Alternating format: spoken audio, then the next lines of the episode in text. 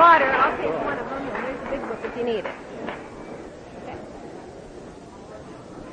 My name is Bill. I'm an alcoholic. My drink date is January 3rd, 1970. I got sober in New York. I always give the numbers right in the front. Hi. Kid saying hello to me over here. Hi. Are we done now? Okay. Take two. My name's Bill. I'm an alcoholic. Louder. That reminds me. Uh, my drink date is January 3rd, 1970. I got sober in New York. Uh, I started drinking at the age of 10. Uh, I was 23 when I came into my first meeting.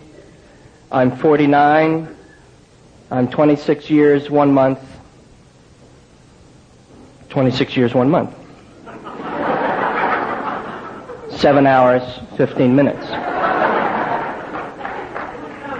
Me. I hear that time isn't important. I don't believe that.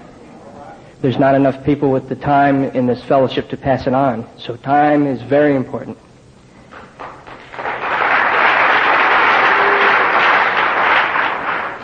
Thanks for coming across and celebrating with us, Jack, uh, Frank.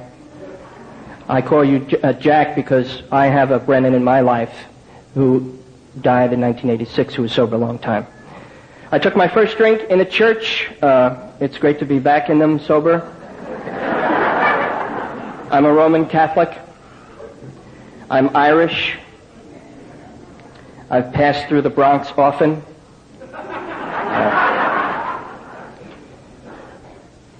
I was uh, ready to serve a Roman Catholic funeral, uh, a solemn high mass, five altar boys. I was with the four cool guys from the third grade, uh, uh seventh grade. I was in the third grade, and uh, I just turned ten, and I'd learned my Latin, and uh, my job was to stand in the center aisle with the coffin, with a candle, and not spill any wax on the mahogany. And just before the mass started, a decanter of wine was passed around, and I took a drink, maybe about a, a five ounce soda pop guzzle. And it went down and it lit the pilot light, and I got all warm, high up, and my mask got warm, and it went around this little circle again, and I took another five or six ounce guzzle, maybe ten ounces altogether.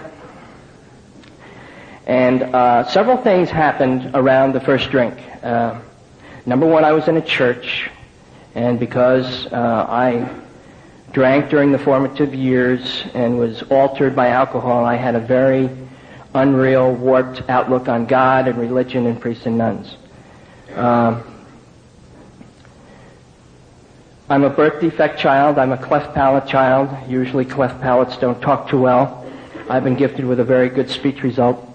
Uh, but I, I, really didn't look too good at that age. Uh, I grew up an ugly duckling in my grammar school and kids are cruel and they picked on me and called me names and beat me up and all the stuff that goes along with this. And uh, I was short. Uh, I didn't grow too much until I was in the sixth grade. I was a little munchkin. Uh, and uh, I couldn't talk too well. So I looked differently, I sounded differently, and I was short. And those things vibrated around inside my head until this drink, and it was like somebody bulked erased my brain, and those things did not bother me anymore. The other thing that happened is I began to feel real important, superior, uh, better than these cool guys who would probably beat me up after Mass. Uh, this deceased person had given a lot of money to the archdiocese, so the cardinal, Cardinal Spellman, was there with his people. Uh, on the altar, I felt more important than him.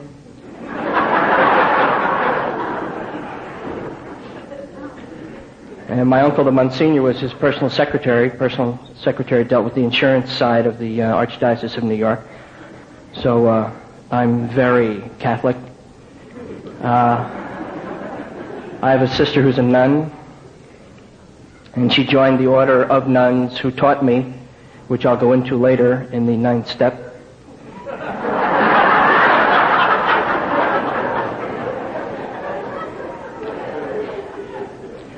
I began to feel more important than this guy in the box in the aisle. And it was his big special day.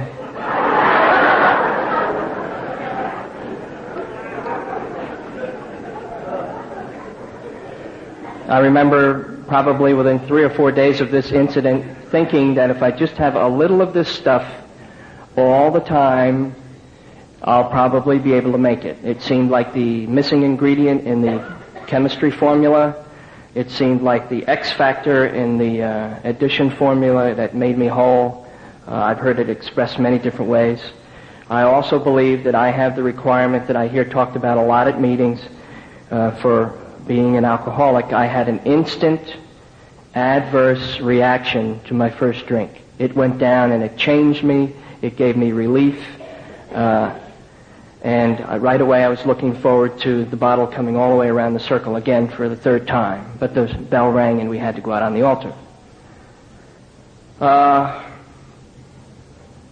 I began to really become a devout Catholic I was in church all the time. Not to pray. I lived as close from here to Jerry from the uh, sacristy of the church. Our house is right across the street. So uh, it was easy for me to get up and run in and, you know, have a little uh, cocktail. Uh, I began to serve 6 a.m. Mass every day. A lot of Catholics here. All right. Uh, I really didn't, did not get in trouble with drinking uh, until I was about, oh, 13. I came home Sunday. Sunday is a special day. You're allowed to serve three masses on Sunday. so I fulfilled my quota of masses. And the 11 o'clock mass was a solemn high mass for me. And I went home and kissed my mother hello, and she accused me of drinking. I denied it. I'm an alcoholic. That's what we do. And she told me that she could taste the uh, wine on my breath and that I should go across the street and resign from the Altar Boy Society. No son of hers and the guilt things that go along with that type of discussion. So I went up and got my surplices and went across the street and sought out a drunk priest Bless me, Father, for I have sinned. It's been two weeks since my last confession. Uh, I drink the altar wine. And he said, ah.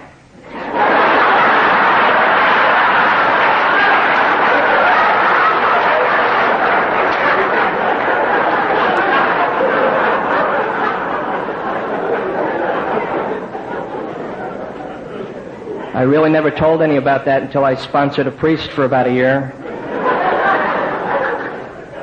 he told me he did too, this priest that I went to confession to, and there was no absolution, there was no contrition, the confession was over, it didn't seem like there was need for confession.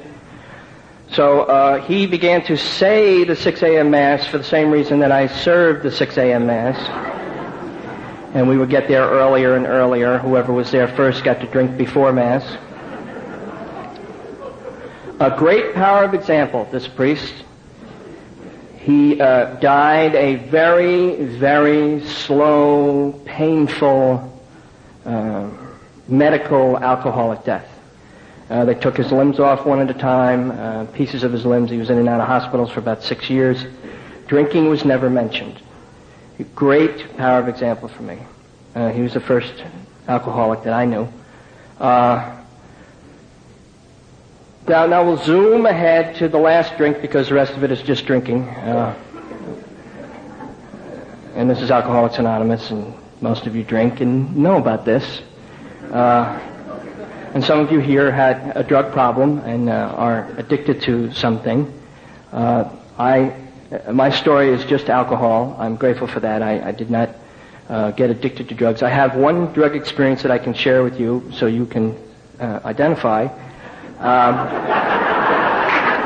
in case you can't identify with all the drinking, you know, you might be able, might be able to identify with the, uh, the drug side. Uh, anything that you can identify with to keep you here. That's the key. You got here. Anything to keep you here. That's the key. Um, my father is a physician, a doctor, a medical doctor, And I grew up in my house uh, with a closet uh, knee deep full of drugs. Because my father got samples, usually 10 or 15, three days a week. And, it, and my house was full of drugs. And I never tried any, and I had, he, they had put the fear of God in me about drugs. Don't ever take drugs. They were so grateful that I was drinking. Because they knew about drinking. My father's father was a periodic alcoholic, and uh, my father's mother died uh, withdrawing from paregoric, which uh, in the 20s and 30s is what they gave the female during her time of the month, which is a mixture of alcohol and codeine. And you were supposed to nurse a bottle through the three-day or four-day cycle that the, the woman goes through. She was drinking 10 bottles a day. And uh, uh, she died during withdrawal, and uh, she died young. And my mother's uh, father was one of these country club guys who drank around the club and and uh, a lawyer, and he never had any money, and he tried to look like he had money, and uh, he was uh, drinking and drunk and in, in, in trouble a lot. So uh, my parents knew about alcoholism and drinking because uh, when I came along and started uh, tripping and throwing up and uh, having trouble finding the bathroom, uh, I did not get validated. They went right into their old pain and their own movies about their parents, which which is a, a problem that was going on in my household. Uh, they really didn't understand my drinking. They complained a lot about it, but they did not understand it. Uh, so uh, I'm falling down a lot. Uh, I'm an entertainer. Uh, I, I, perform on stage. I'm a DJ, and I began to fall down because I was drinking so much. And then an era began where I couldn't get back up after falling down, and people thought it was part of the act. And uh, truly, it wasn't. I was just too drunk to get up. And this uh, drug dealing friend of mine uh, suggested that I get off this alcohol and take some drugs, you know, so I could function at least. And uh, he said he would come right over, and he brought over a little piece of hash. This is uh, uh, middle of 1969, about the size of a, a booger, you know.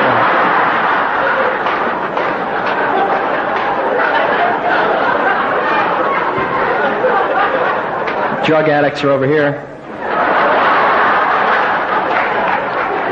Hey, bugger, man.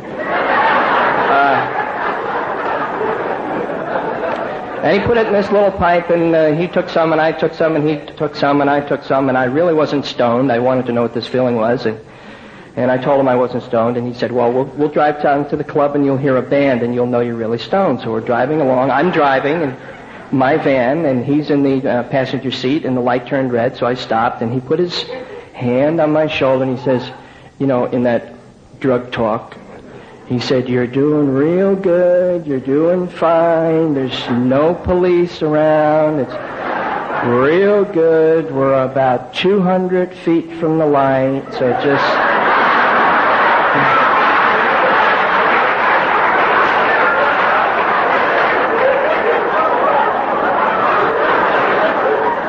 So let's just ease off that brake and roll closer to the light.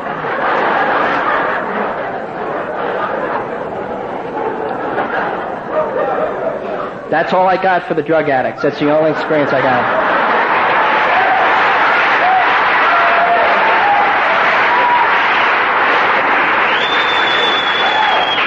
So I've complained in beginners meetings where drugs is talked about a lot that, uh, you know, uh, uh, I, I really couldn't be a drug addict, and they told me that I just was not persistent. But you see, that high, that wide awake high, everything's on 10, everything's bright, clear, you can hear very wide, and you can hear very long, and you can hear people breathing in the back, and it's really alert city. No, I, I, that's not me. I know. I, I'm drink, drunk, puke, fall down, blackout, wake up tomorrow. That's what I like. So I didn't like the, the drug high, and I'm very grateful for that. Now we're, we're done with that. Uh, I drank myself out of two very good radio jobs, uh, and I uh, got fired from the second job, and figured that the show business people were making me drink, so I was going to stop drinking.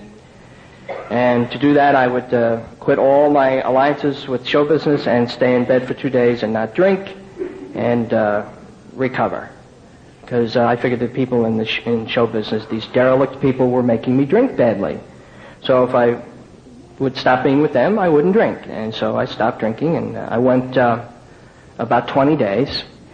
And uh, on the fifth day, I opened the newspaper, and there was a New York telephone company hiring ad, double wide, and a phone number. And I called him. I said, "What are the requirements?" He says, "If you're breathing, you're hired." So I went and I got hired, and I started working as a dried-up drunk, um, about eight days dry, and I picked up a drink on the 20th day. But in that 12-day window, I worked. I did my job. I ran in new lines. That was my job. Uh, and I looked around this this building, this this floor that I was on, and I noticed that I was the only one working. And I went to one of the old dogs, which is what I've learned to do in life, and which is probably what saved my life in AA, uh, hanging out with the old dogs. And uh, I said, "What's the deal with the uh, nobody's uh, working?" He said, uh, "We don't answer a ringing phone because if you answer a ringing phone, you have to go work." And then I watched this, and uh, the phone would ring, and a foreman would answer the phone, and he'd say, "Al's up on a pole on Green Street," and he'd put the headset on the hook, and nobody would touch it. And Al would be on the pole all day until the end of the workday, and then he would put in for overtime, and, and we'd watch this. And Al would have to go home and call in the morning. We did not work. But what I started to do was to have fun at the phone company. I would uh, listen in to your phone conversations. you know that little click you hear when you're on the phone? We had all the weird people in the in my building marked, uh, the the convent and the, the rectories and the hookers and the transvestites and uh, we had all the special phone numbers marked and uh, we would listen in to the cool people. And uh, there was a machine. Um, uh, uh, a meter machine where you could look out and see how many phones were on the line. Well, I didn't use it for that. I, I would connect two people up who never should be talking to each other.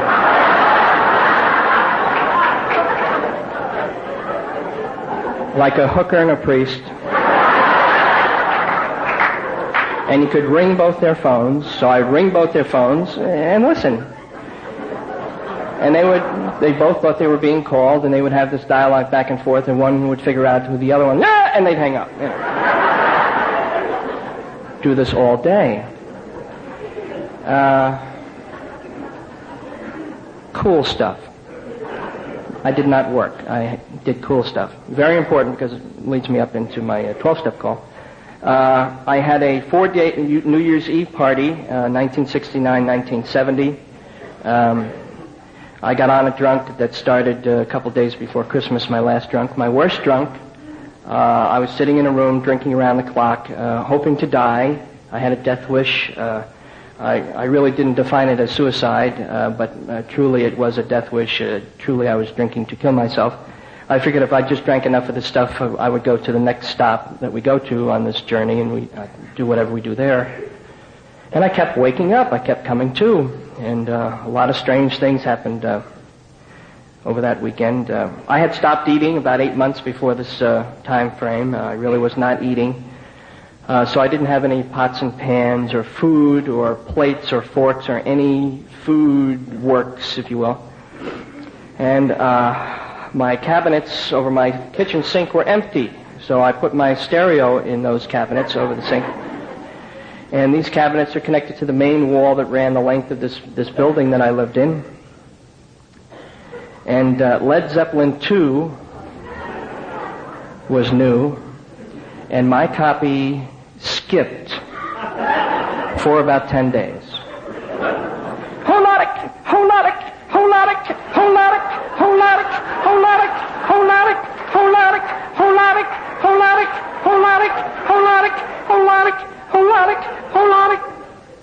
Two days of that.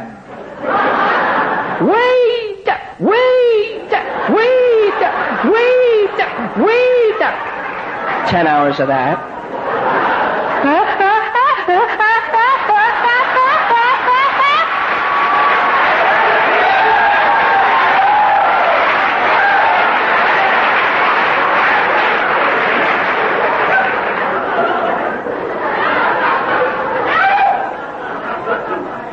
This is how an altar boy properly rings the bell.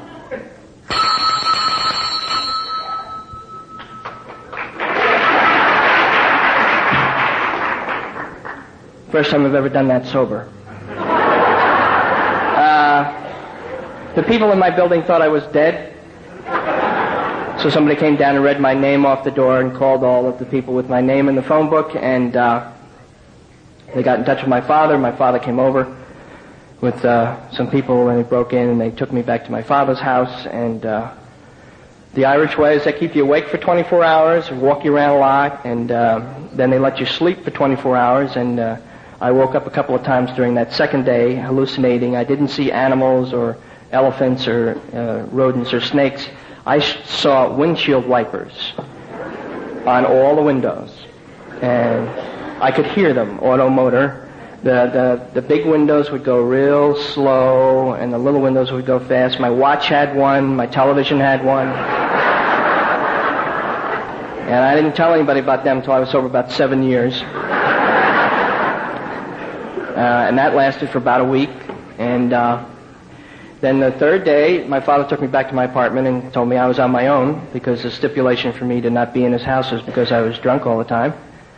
So I went back to work, and they had a meeting of all of the uh, management, three or four levels of management, and the big district guy, and uh, they asked me that question, you know, uh, where have you been for two weeks?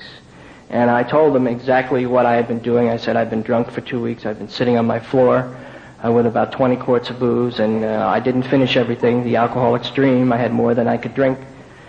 And uh, is there any place for drunks? And this big fourth liner said, no, there's no place for drunks. You're on final warning, which uh, those of you who are familiar with step shop, union shop, it, uh, it takes a couple of years to get to final warning. And I had been with the company five and a half weeks. So I was on final warning, and they defined final warning for me. If I did anything wrong or if I drank, I would be fired.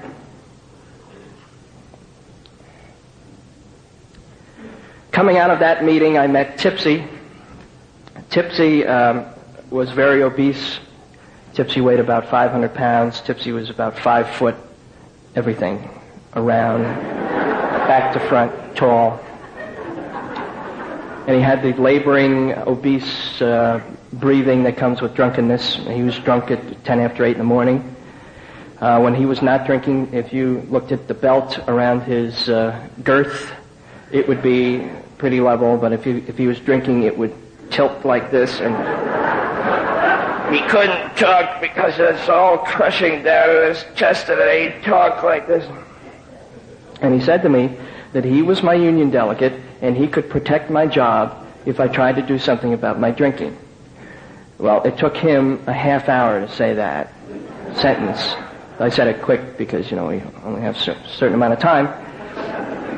And he gave me a number, George, 212 phone number. Uh, this is in Westchester County. Uh, and he said, uh, George knows about drinking, call George. So I went in to my foreman I, I said, uh, Tipsy says I should call George. And he goes, yeah, we know, go call George. So I got my ladder, which is on wheels, and it, it's alongside frames are about, about as high as these, uh, these uh, cross beams here.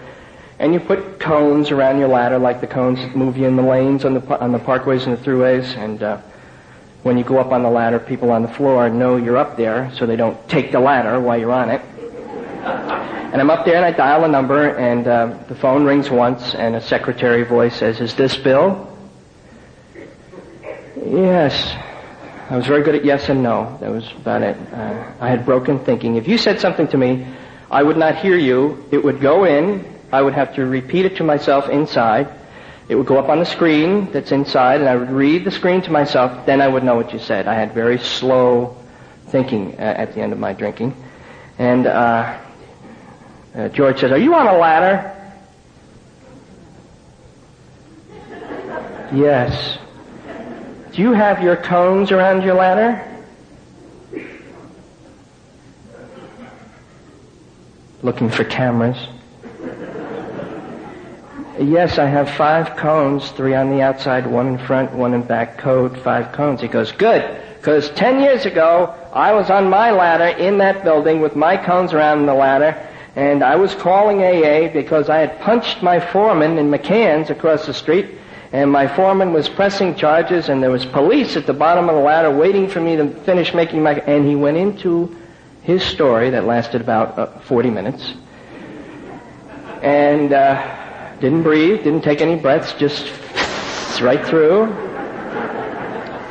He was, I guess, he was excited that, that uh, somebody called, but he's. Um, He's the type of alcoholic that I try to be like. He volunteered his anonymity and his alcoholism, and put his, his job on the line to help people within the company. And he was the only alcoholic in the phone company that had done that. So I'm eternally grateful to George. And uh, George talked about blackouts. I knew I was having them. Uh, once I heard George talk about his, uh, he talked about the fear of running out of alcohol. I had that fear too. The, the fear of people finding out how I lived and how I thought. Uh, he uh, he got me talking about the cool telephone company stuff, about the listening in and blowing up phones and stuff. And I'm revealing to him my coolest, bestest stuff. And in the middle of me talking about uh, hooking the people together and ringing both the phones, he stopped me and he said, "That's nothing." I lost a telephone pole. this guy's cooler than me. He says, yeah, uh, I lost a 65 foot telephone pole, a cable reel, and a cherry picker. 105 feet of Western Electric equipment never recovered. Probably in a river somewhere. I just figured I gotta do what this guy tells me. He's cooler than me. He knows I don't. So uh, George said he would uh, call around, and uh, he seemed to think that he knew a couple of people, and he might be able to find some people and get me into AA. So George started to make phone calls, and um, Saturday morning, old Ed called me at 7 a.m., and Ed is kind of deaf, and I won't yell, so you don't have to ride. He asked me three questions. He said, "Is this Bill?" Yes. Are you having a problem with drinking? Never heard it put that way. New sentence for me. Problem with drinking. Then said it up in the screen, thinking, problem with drinking. Yes. He said, can you meet me at the Sherwood Diner in an hour? I said yes. He hung up. Now I didn't know what an alcoholic looked like, and uh, when I got to this.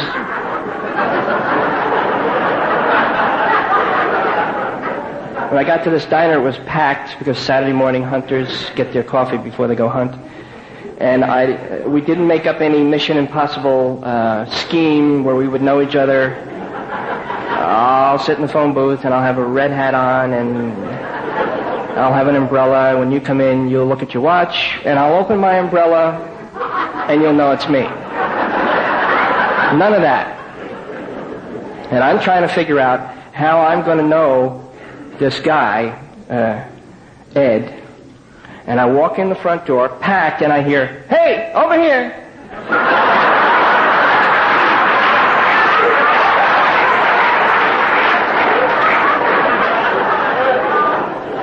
Went over and I said to Ed, how did you know? He said, sit down. Well, I knew sit down was not the answer to how do you know. So I sat down.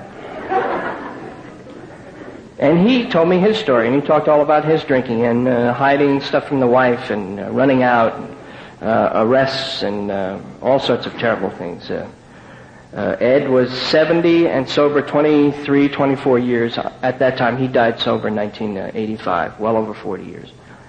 And he had a new guy with him, Terry. I was Terry's first 12-step call. Terry had five months. And Terry had a long, skinny neck and a big Adam's apple and a brush cut. I hadn't seen a brush cut in a long time. And he smoked cigarettes and he held the cigarette between the, the, these two fingers and he looked around a lot. And he said,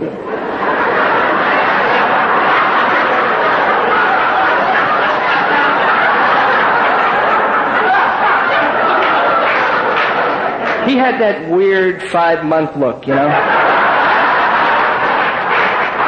You know how people look when they have five months, right? And, and, and Terry was too freaked out to drive. He was still pretty upset, I guess is the word. So I would drive Terry to my first meeting.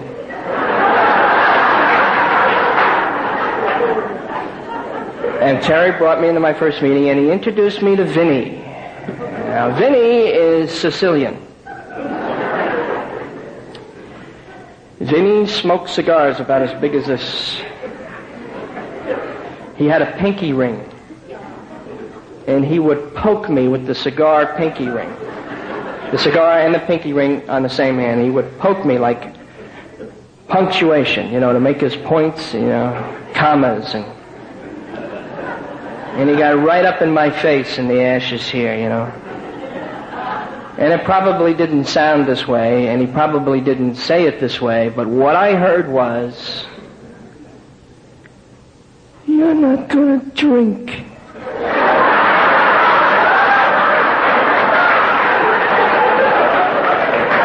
This is the old school. You won't hear this at rehabs, I'm sorry.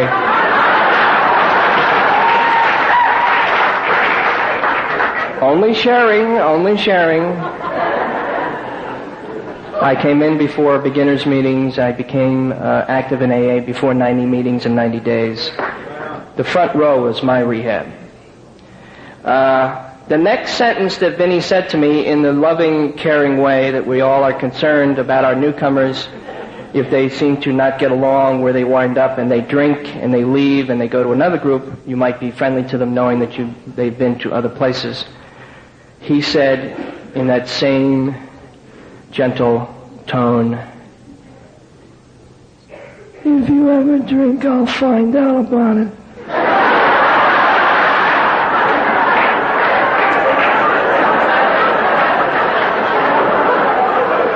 Whenever I talk about Vinny, I start to sweat at the top of my.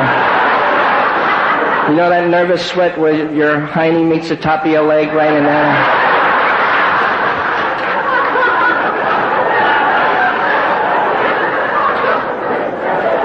Vinny's still alive.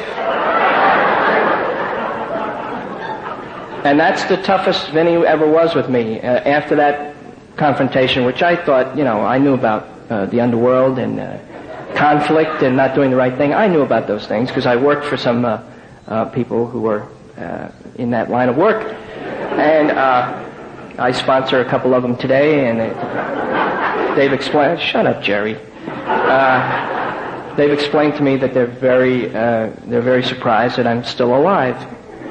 Uh, I was in a fog. I was very mocus, and uh, he said, "Come on." First meeting, took me back to the coffee urn. Now I had only seen them in diners. I never worked one. He took the cup and he put it under the spout, and he put the coffee in. And he says, first you take the milk, and you put the milk in, and you put the first sugar in, and you get the coffee going. And once you get it all going, then you put the second sugar in. You got it? Yeah. Got it. He says, you think you can remember that? Yep. Uh, that's how I like my coffee.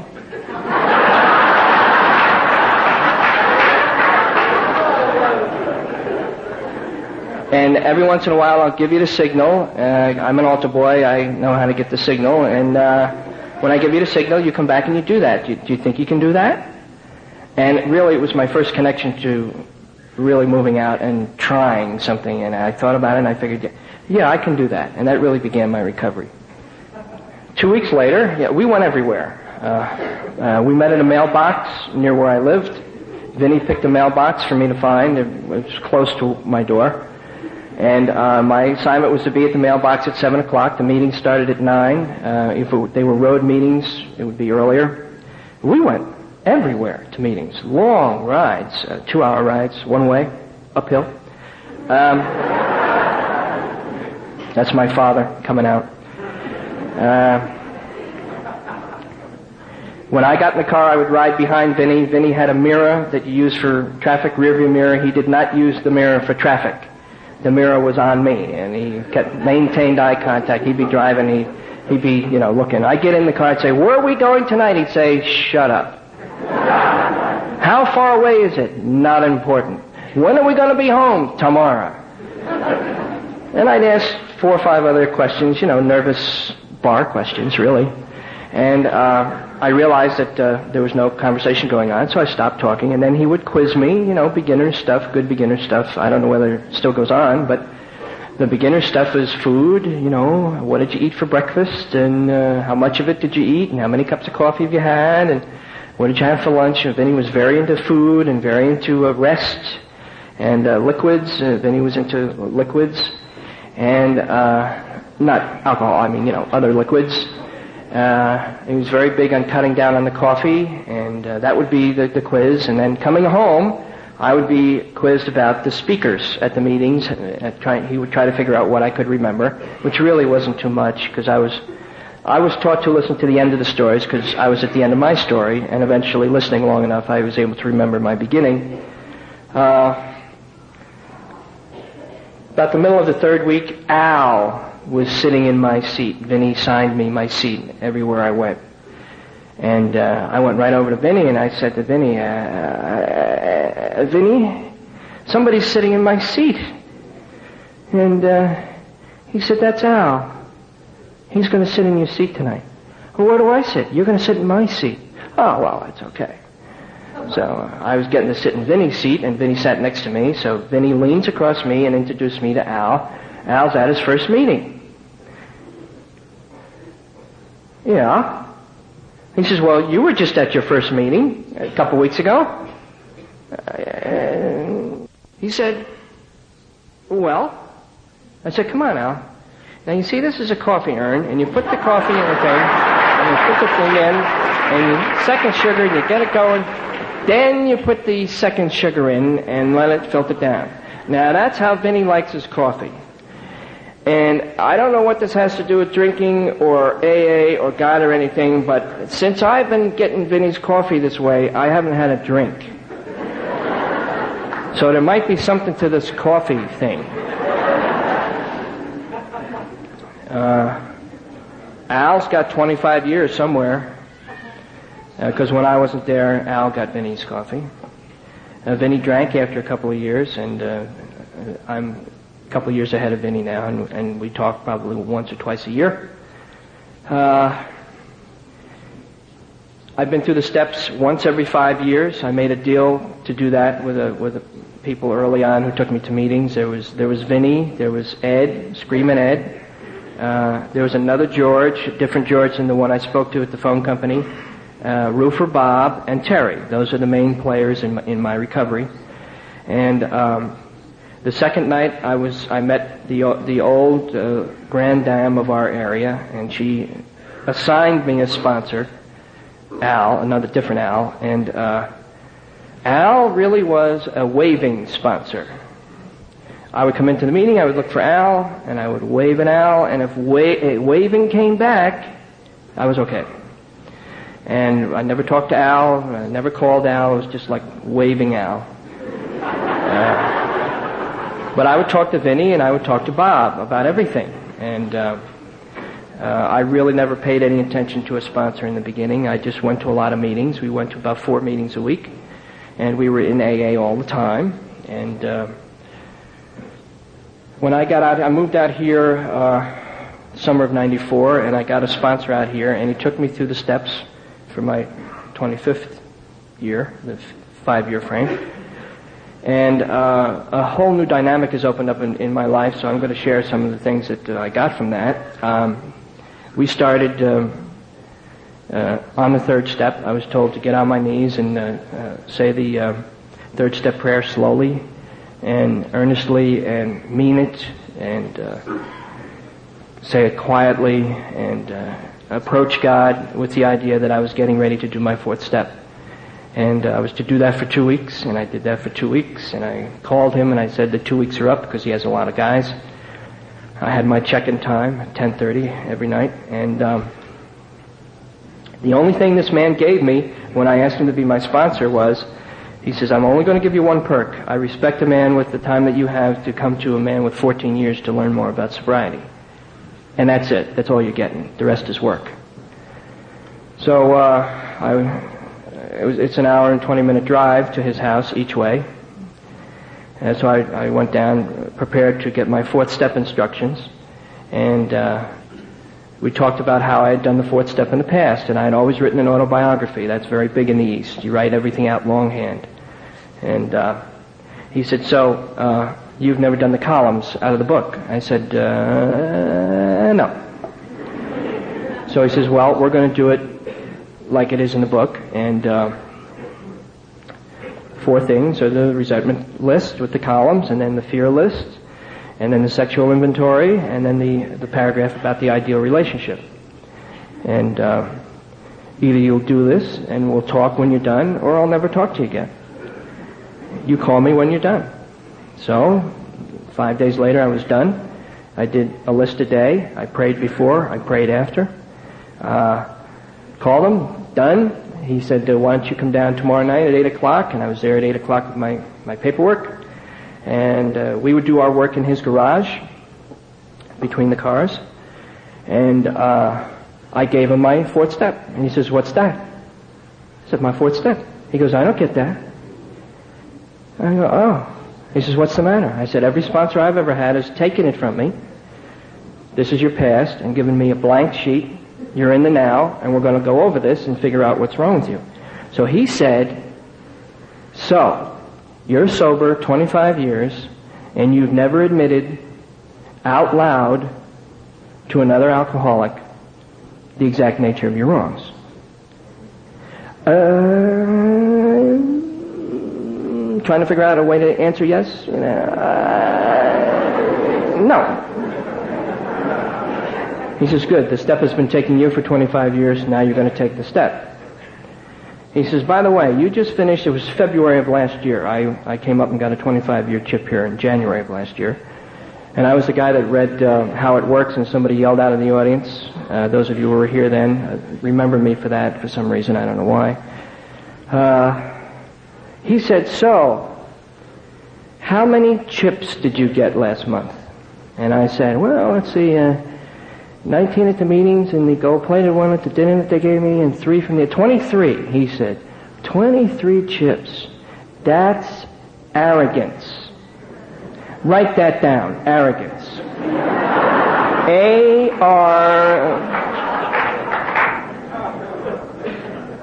and C. Okay. And uh, I read my resentment list and he took notes, and I read my fear list, and he explained to me the only thing that would get me drunk was probably money, um, which is what the fear list is supposed to reveal. Either it's going to be women or money. It's either finance or romance. It's either one or the other, or if you're really crappy, both. Uh, and then we got to the sexual inventory, and it was a very creative, long uh, adventure ride. Uh, and basically, at the end of this graphic description of my escapades, he explained to me that I was selfish. Every sexual act that I had ever had, alone or with people or machines, was.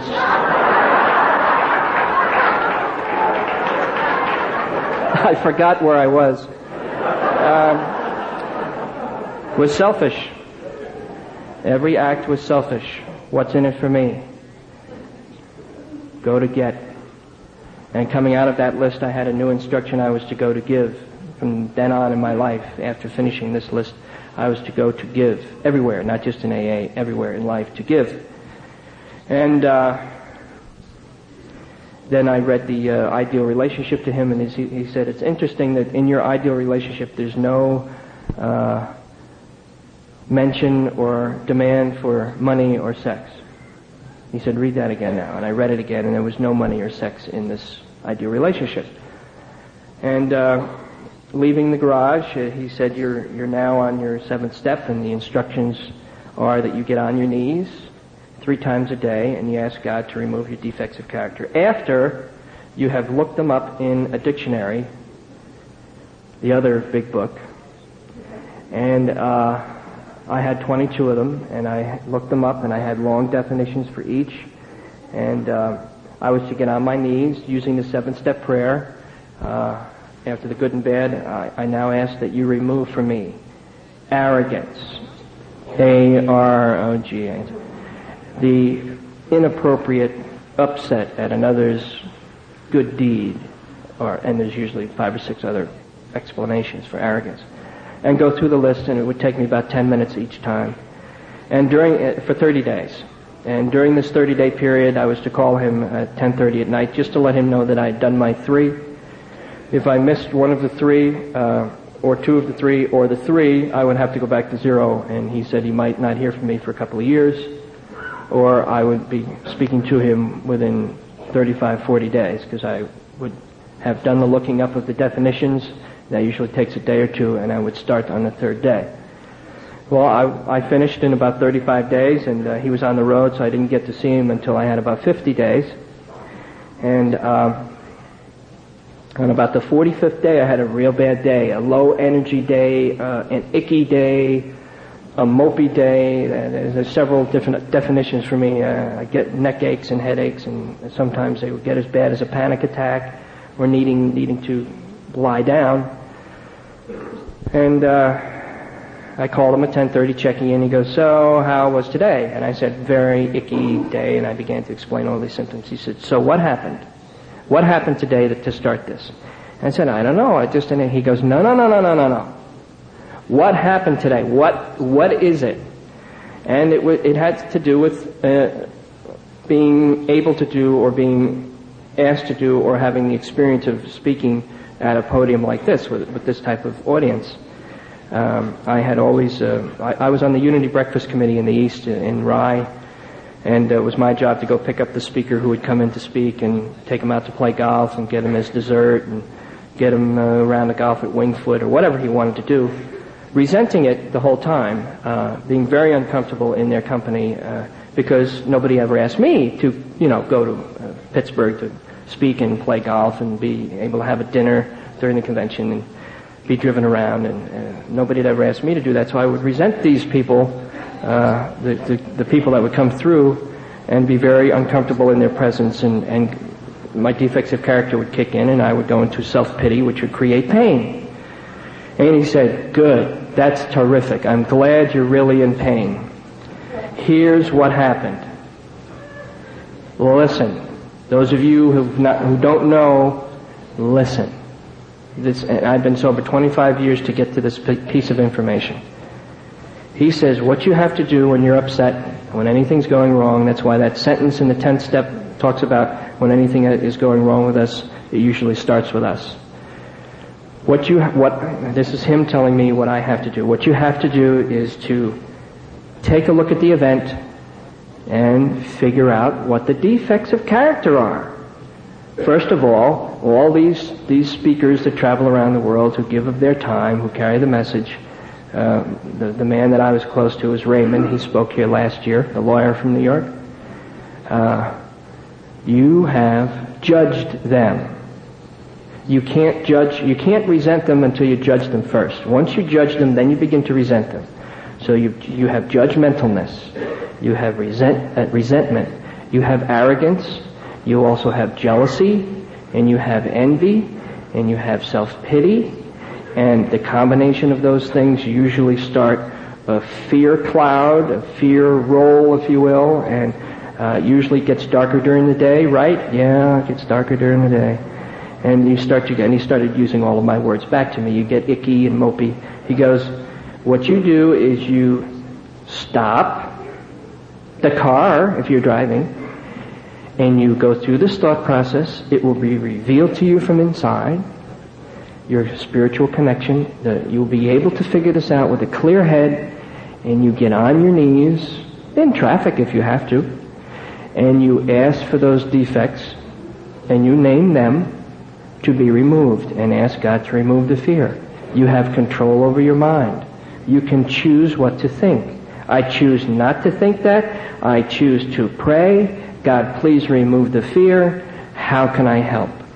And helping can be as simple as uh, going outside after this meeting and picking up butts with me, because I'll be crawling around on my knees in this suit picking up cigarette butts until about 11 o'clock. That's what I do here. And uh, people usually step over me to get to their cars. And that's what you do. And, and your fear will be removed every time. He said the, the first couple of days that you do this, you might have to do it 15, 20 times, you'll be on your knees all day. But if you are persistent and if you do this, the defects will be removed and the fear will stop. And that's my, that's my experience. That's the new piece of information that I was never given because I had always chosen arrogant, judgmental, uh, resentment uh, driven sponsors. So they never were able to talk to me about those things about themselves. Then, uh, after 50 days of seven-step work, back over the hill to, to his home, sitting between the cars, and we went over my list, and there was there was probably 44 people on this list.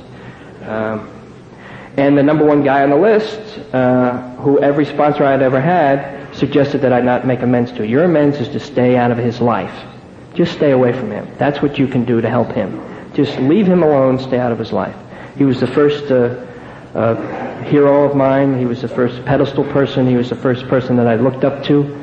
Uh, he was my first booking agent. Uh, he had the biggest rock and roll band in my market when I was growing up.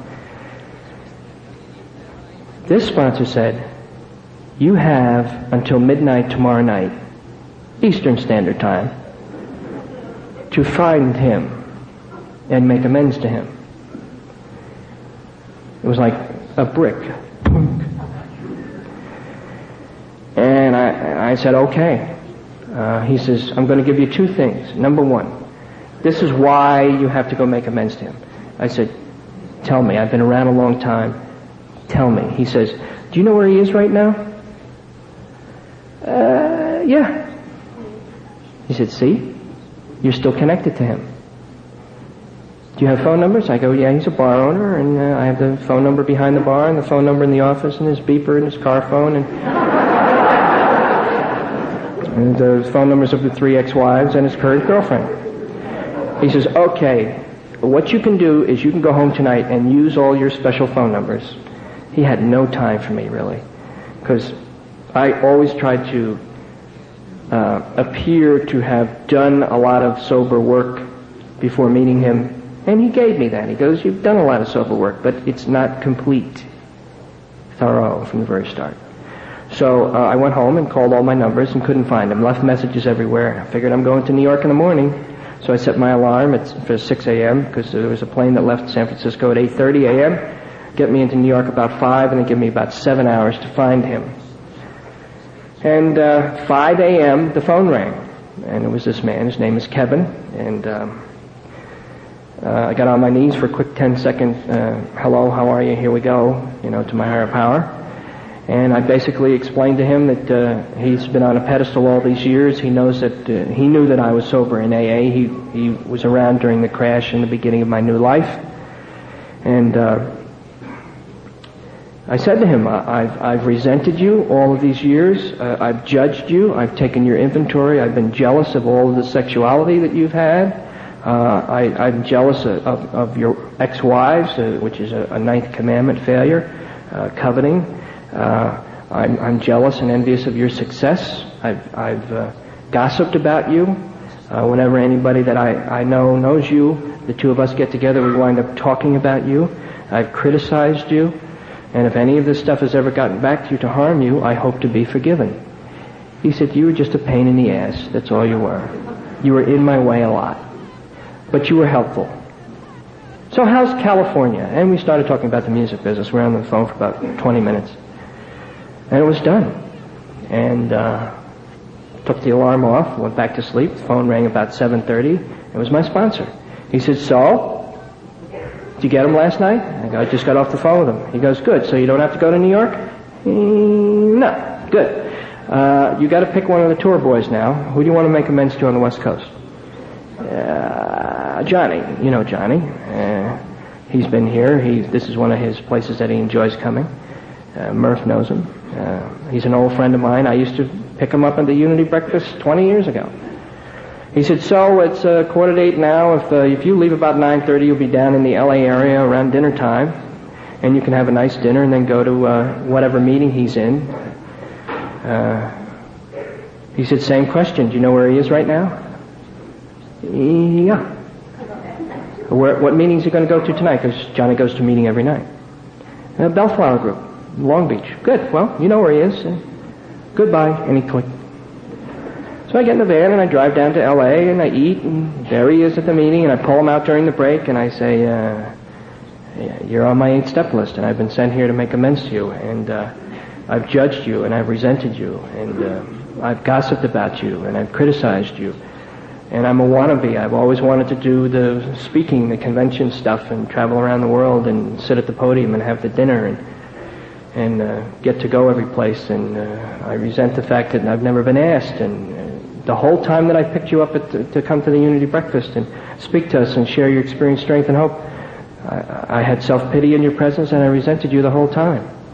And uh, if any of the gossip or the criticism has ever gotten back to you, I hope to be forgiven.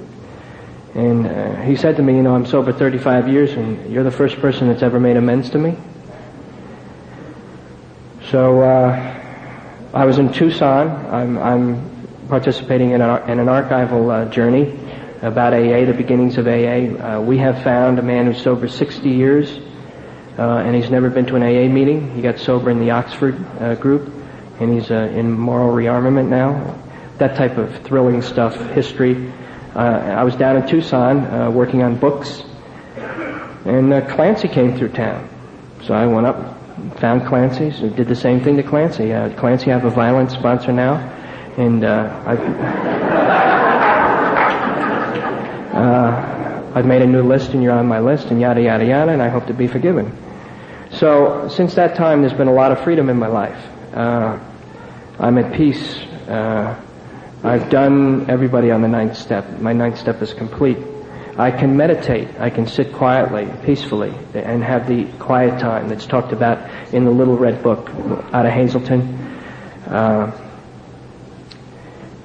the uh, the ABCs that you hear read at the meetings ends with the word sought. He could and would if he were sought. God could and would if he were sought. And that's the first word of the 11th step. Sought through prayer and meditation. First time I heard that, I thought it was sought through prayer and medication. Uh, Raymond, who was here, uh, spoke, uh, got me started reading Emmett Fox. He said, the Our Father is our prayer you should make it your business to study the Our Father. And you start with Sermon on the Mount by Emmett Fox. The Our Father is the second half of the book. If you study and read that, you'll start to have spiritual awakenings and spiritual thoughts in the meetings while you're saying the Our Father. And that's where my 11th step started. Uh, the book talks about using authors, spiritual authors, which can be suggested to us by religious people. We must see that they are right and uh, Joel Goldsmith is another author whose uh, whose information has uh, freed me and opened me up. Uh, I'm currently reading Og Mandino's work. If you've never read uh, Mr. Mandino, Mandino's work, it's he's he's very clear and very simple. You see, I was a broken person when I came in here. I believe everybody who's new for the first six months should at least twice a week watch Mr. Rogers because he talks softly and gently and is, will get his point across, which is what the new person needs. Um, God's will for me is not to drink. My, my, my God is my God. You can't, as Lonnie said the other night, you can't deal with my God. You've got to find your God. That's my experience. I used to follow people and hang out with people doing what they do, hoping to get what they have, and that's not what happens. I do what they do, and they have what they have, and I get what I get, which is different than what they have, because uh, there's many mansions in in, uh, in heaven. And I believe, uh, as we say the Our Father, uh, whenever I'm talking to one man, uh, me being one person talking to another person about spiritual things like uh, higher power or God or how you doing with the concept or how do you pray and how do you meditate, he and I are in the kingdom on earth as it is in heaven. And that's a new experience for me. And I do the 12 step uh, usually all day. There's uh, people on the. I spoke to everybody today, and uh, I sponsor guys uh, in the East still. I have a guy that I sponsor in Dallas and a guy I sponsor in uh, Hawaii, and three of them are here. And uh, I, I picked up a new man, not new to sobriety, but new to sponsorship this week. It seems that people who come to me have time and have nothing. So uh, it's good to uh, know that I can share that I had time and had nothing. I spent almost five years on the dark side of the steps, not doing any steps. And I've spent 21 now on the other side, and uh, I've been been growing every day, every year. Uh, the strength of what I have to say tonight is, no matter how long you're here, there's room for growth, and you can grow more and get wider and get more spiritual and get closer to God and get more human. Uh, because if you can, if you can get what God gives you and put it into words for the for the person who really doesn't understand, you're really doing God's work.